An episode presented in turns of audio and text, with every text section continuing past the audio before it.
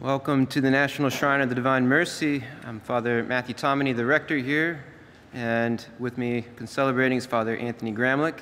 And we have some new faces here in August. Uh, we have our four novices, or who were the postulants the past year. You might notice you won't see them anymore as they're in novitiate, which is now in Steubenville. So pray for our novices, uh, Alex, uh, Mark, Philip, and Paul, and Nate. And uh, now we have some new postulants, four new postulants with us. One of them here, Thomas. And then we also have a seminarian assigned with us for the year, Brother Ryan, taking a break from studies for his apostolic year. And you'll see some new priests coming um, uh, in the upcoming months. We've had some transfers and uh, you know some even sad departures here. Uh, one of which being uh, Father Gabe, who is now uh, gone to the Philippines to be a missionary there. So pray for uh, Father Gabe and his ministry there in the Philippines. Yesterday, we had Vietnamese Day here at the National Shrine of the Divine Mercy. Uh, Vietnamese community, beautiful community, came to celebrate Divine Mercy, and uh, they had the Bishop of Bridgeport, Connecticut, come uh, say the Mass for them. And after their Mass in the afternoon, there was a whole day affair. Uh, they invited the Marians to eat dinner with them out in the tents. And uh, Father Anthony and Father Marsh and I were talking with this wonderful couple who were telling us how they escaped from Vietnam back in the 1980s. The, the husband, the man said he was 24 at the time when he finally escaped on his eighth try. He had tried seven times escaping on a boat, uh, oftentimes with his sisters. He had six sisters and he was the oldest of eight kids, so he would try to, you know, he was trying to make sure they were all safe. And seven times they failed. They were caught. He slipped away, but he said uh, his, some of his sisters had to spend six months in jail, one time a year in jail. Uh, you know, they were desperate to get out from Vietnam because of the restrictions going on there. They were craving for that freedom and especially that freedom of religion. You know, the communist government would try to uh, do everything possible to stop them from practicing their Catholic faith, even trying to mandate that they work on Sunday so that they wouldn't sneak off, you know, be too exhausted to sneak off for, uh, you know, an underground mass or one of the few, you know, masses that would, might be allowed. And so finally, he, he made it uh, he made it with three of his sisters onto a boat, and this time they were able to escape from the shore. And they were in a 30 foot boat. Originally, it was only supposed to be 20 or 30 people, so they only packed enough supplies for uh, that, that, that many people. But as they were, you know, fleeing, it wasn't the authorities who caught them, it was other villagers who saw them and jumped in. So 100 people crammed into this 30 foot boat. They ran out of water in two days and uh, were just drifting in the ocean uh, with a small little motor, which they had to save fuel. And uh, the conditions were harsh. You know, his, his, his youngest sister, eight year old sister, he said, had passed out from the lack of water. Uh, but then finally, a, a, rainstorm came, and they were able to catch some water with the poncho, and that helped them survive for another couple days. Uh, and then they saw a Navy ship, a U.S. Navy ship, and they were calling for help, desperate for assistance. But the Navy ship had a policy that they would only help those who were uh, stranded. And they saw that this boat still had a motor uh, that was functioning. So they had to follow their policy and leave them alone. And they were, in that time, completely dependent on God, he said you know, still carried by the waves. Eventually, they saw an island, and they knew they had to make this island, even though it'd be hard to fight the current with the motor that they had. And if they missed it, it would be another several days that they'd be, you know, stranded at sea. And so they were praying, and they finally made it. And on this island were 50 villagers from, uh, you know, of uh, Indonesia. And then eventually, you know, they were in a refuge camp for uh, almost a year, and then finally he made it to America. And as he was telling this story, it was just remarkable, you know, God's providence and those taking care of somebody, you know, on a, a journey, a desperate journey, as he was. And it made me think of the church as being on a boat towards a journey, towards the promised land, that land in which we enjoy our true freedom in heaven, that freedom to love God perfectly. And I was thinking of St. John Bosco's uh, dream, in which he saw the church as a, as a boat. St. John Bosco had a dream back in the 1860s that he told his, his uh, boys he saw the church as uh, a ship with all these other uh, smaller ships around it, you know, different other uh, smaller churches headed by different bishops and cardinals.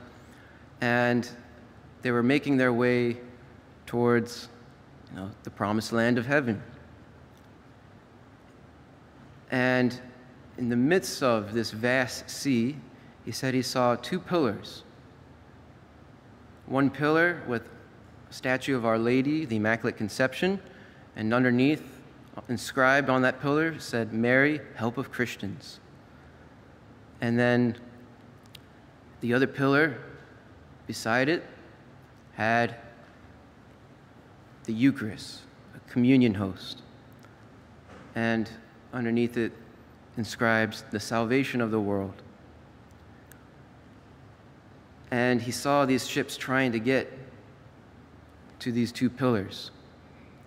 Because as his dream continued, there was many, uh, many trials that this ship of the church would undergo. For one was just the storms that it would endure. But even worse than that were these enemy ships that came to attack the ship of the church. And they would attack the ship with their cannons, their guns, and he said even books and pamphlets. And the Pope, he saw, was leading that head ship.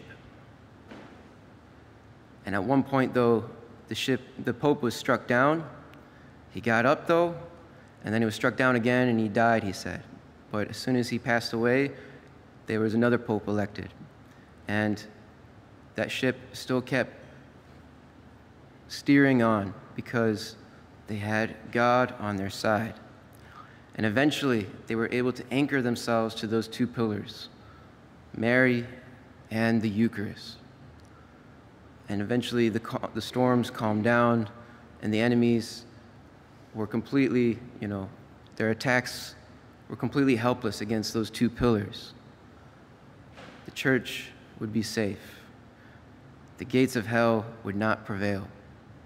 So long as this church remained anchored to these two pillars, the Eucharist and Mary, and had the Pope to lead them. St. John Bosco said these two pillars were key then for the church going through difficult trial, for the church getting through those times in which its members might feel abandoned at sea, would be seasick from the storms, would be attacked and persecuted by others in their those enemy ships. Jesus and the Eucharist. And he said, even those attacks that come from others, we can interpret that as the media, even. To, to stay away, to be on guard against the media promoting a culture of death with its information, right? What, what do books and pamphlets represent? Information.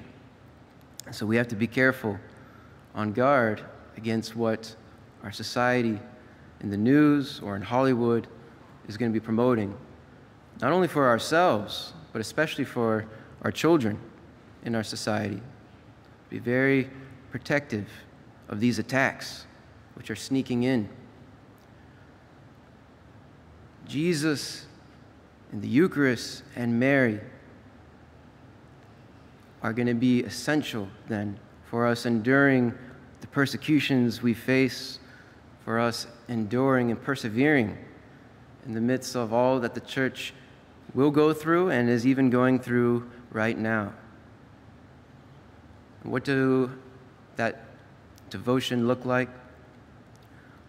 Well, for Mary, devotion to Mary would be to pray the rosary. Our Lady of Fatima says, pray the rosary daily, every day. She especially reminds us that in the 20th century because of what the church would endure in the 20th century. In the 21st century, we still need to be praying the rosary every day. And then consecration to Mary. If you haven't consecrated yourself to Our Lady, do so. It's different methods. St. Louis de Montfort, St. Maximilian Kolbe, uh, 33 Days of Morning Glory, whichever way. And then renew your consecration every day as well. You know, it doesn't have to be that long consecration prayer you did after preparing. It can be a shorter version. The Marians, so any Marian helpers, uh, confraternity members uh, can certainly join in. But the Marians, we pray every morning, my queen, my mother, I give myself entirely to you, so forth and so on. It's a shorter prayer of consecration.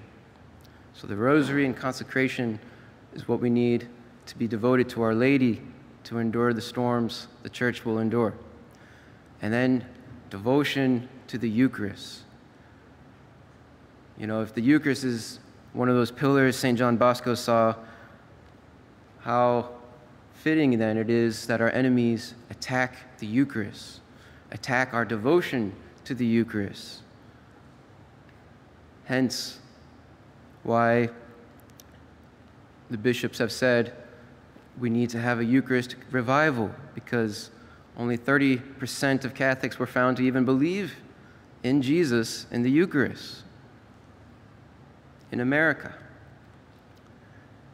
You know, the, the, the lack of reverence, the lack of devotion, the lack of, of fervent care for the Eucharist, even in the Mass, has all been attacked. And so we need to renew our devotion to the Eucharist. And St. John Bosco said, a primary aspect of that is Holy Communion.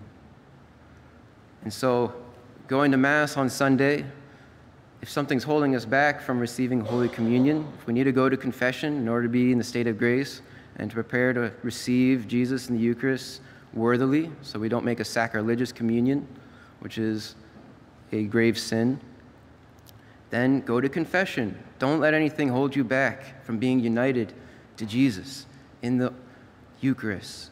Jesus wants to be in your heart. He desires to be united with you in Holy Communion. And try then to also receive Holy Communion as often as you can. That's what Pope Pius X encouraged. You know, we say in the Our Father every day, Give us this day our daily bread, our supernatural bread our supersubstantial bread. We need the Eucharist even daily. And so if you can't go to daily Mass, that's okay. You're not required, right? But maybe once a week. Or if you can't go daily, at least try to make an act of spiritual communion every day. You know, maybe after praying to the Holy Spirit, consecrating yourself to Mary, make reconsecrating yourself to Mary every morning also make an act of spiritual communion so Jesus is with you that day. Invite him into your heart that he might be present with you in your daily activities. Key to getting through these trials, then, that the church faces is these two devotions. And these two devotions will ultimately help us answer the one central question of the gospel. And that's the question we hear today in today's gospel that Jesus asks of his disciples. But who do you say that I am? You know, some people say John the Baptist, others Elijah, others Jeremiah, one of the prophets. Now, those are all good people, those are all venerable people to be compared with Jesus. But now, what do our society say? What does our society say Jesus is now? Nothing even like that. So many of the answers to that question of who do you say that I am? There's so many errors and heresies to watch out for of Jesus. Because if we get who Jesus is wrong, then we will struggle to be united to him. We will struggle to love him. We will struggle to follow him. Because we won't be following the true Jesus. So many in our society say Jesus is just a nice guy who, after we do whatever we want in this world, will invite us into heaven. Or Jesus is, uh, you know, just a great teacher offering a nice bunch of nice wisdom for us. Or Jesus is uh, just somebody who is going to help us build a, a better world in this earth, a better society. But no, Jesus is the one who has conquered sin and death. He is our Lord and Savior. He is the Son of God, the Son of the living God, who invites us to share in that communion with God. And he gives the keys of his kingdom to Peter. He provides, in a sense, a steward for his church to guide them in the murky waters that the church will face. Jesus revealed everything we needed to know, but he gave it to us in a seed form. All of divine revelation was complete, but he gave us it in a seed form, and it needs to be developed. And it has developed over these past 2,000 years.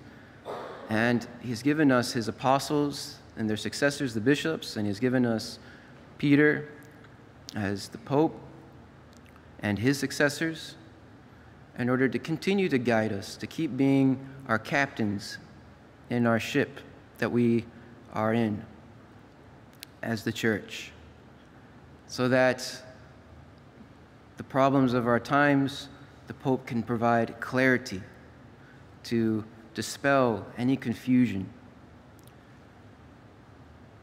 And, you know, recent uh, you know, example of that is Paul the Sixth. You know, the question of the time coming up. Uh, you know, is contraception really okay? You know, maybe, maybe uh, we understand things better now. And Paul the Sixth, you know, was able to provide that clarity, showing that the teachings of the church has not changed. You know, this is a maybe a, a, a modern problem and you know how does the divine law handle physical or chemical contraception? Well paul vi as pope in union with the bishops was able to provide that clarity. And so that's why you know we are blessed to have uh, the pope and the bishops be able to lead us and provide that clarity to dispel any of that confusion and to remind us that teachings of the church cannot contradict the teachings of the past. The teachings that Jesus has handed on to us, like that seed, evolves and grows, but it doesn't change into something completely different. These teachings are the truth, and Jesus is the truth. And Jesus is God, and God is eternal. The truth is eternal. Truth does not change just to fit our times.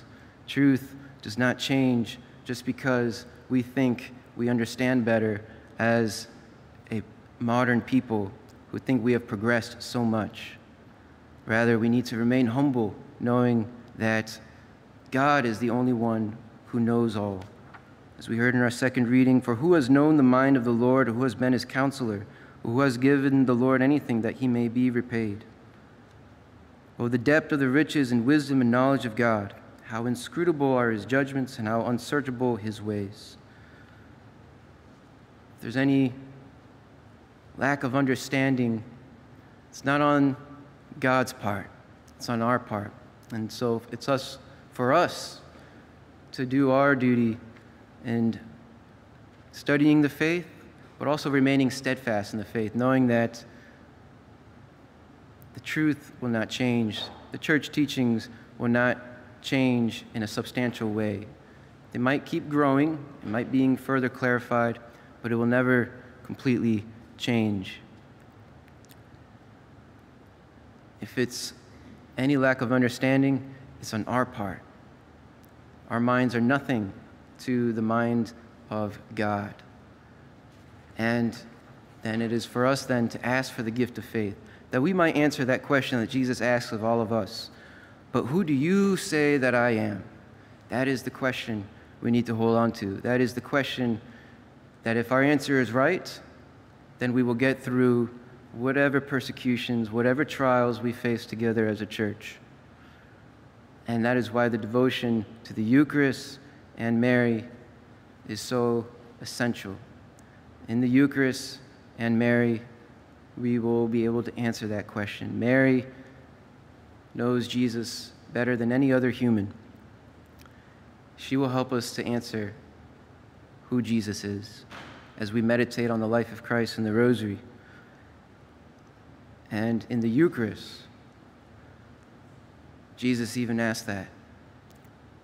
You know, as the priest lifts up the host at Mass for you to adore and gaze upon that host, Jesus is asking, Who do you say that I am?